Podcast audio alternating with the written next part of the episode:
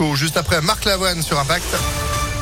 La météo, justement, faut quand même profiter de ce soleil parce que ça ne va pas durer. Et puis l'info de Sandrine Ollier. Bonjour Sandrine. Bonjour Phil, bonjour à tous. À la une, comment faire campagne sans débat et avec des électeurs en partie résignés?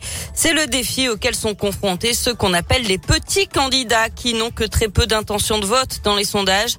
Parmi eux, il y a Philippe Poutou. Le leader du NPA était en meeting ce week-end dans notre région, à Clermont-Ferrand, où il a répété qu'il ne voulait pas être président de la République, mais que cette campagne devait surtout donner un élan au futur combat. Le candidat en a aussi profité pour répondre à Jean-Luc Mélenchon qui monte dans les sondages et qui se présente comme le seul vote utile à gauche. Mélenchon, il a une perspective politique et de gagner et de dire que en fait la révolution c'est dans les urnes et que s'il gagne, eh bien on règle tout. Nous on pense pas du tout, quoi. Même s'il gagne, on réglera pas tout parce que le monde est beaucoup plus complexe que ça. Malheureusement, la perspective du vainqueur c'est quand même plutôt à droite ou à l'extrême droite. On a intérêt à se préparer à se défendre parce qu'il y a des attaques qui vont venir. C'est un peu tout ça qu'on veut faire vivre.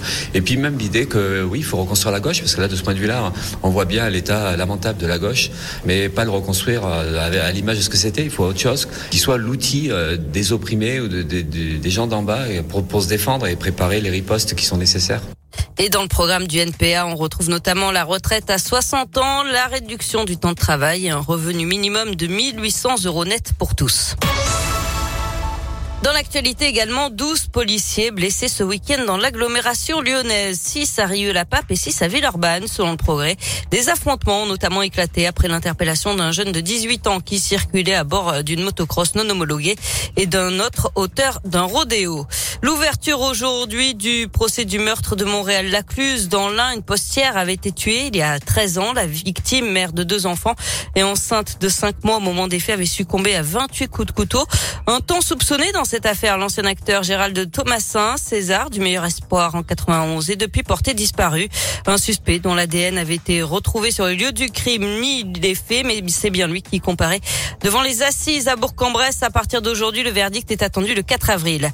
L'inauguration aujourd'hui d'une épicerie sociale et solidaire pour les étudiants à Lyon, en plus de proposer des produits éco-responsables issus des circuits courts et vendus jusqu'à 30% moins cher. Ce sera un lieu d'échange. Elle ouvre ses portes à l'université Lyon 3.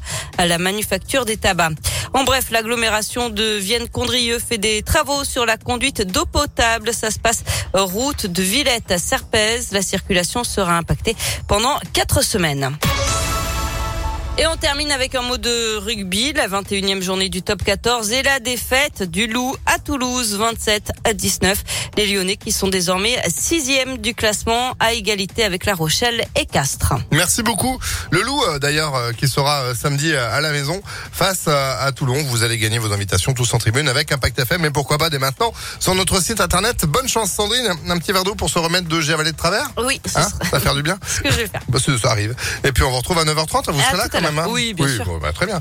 C'est la météo en attendant et il fait beau.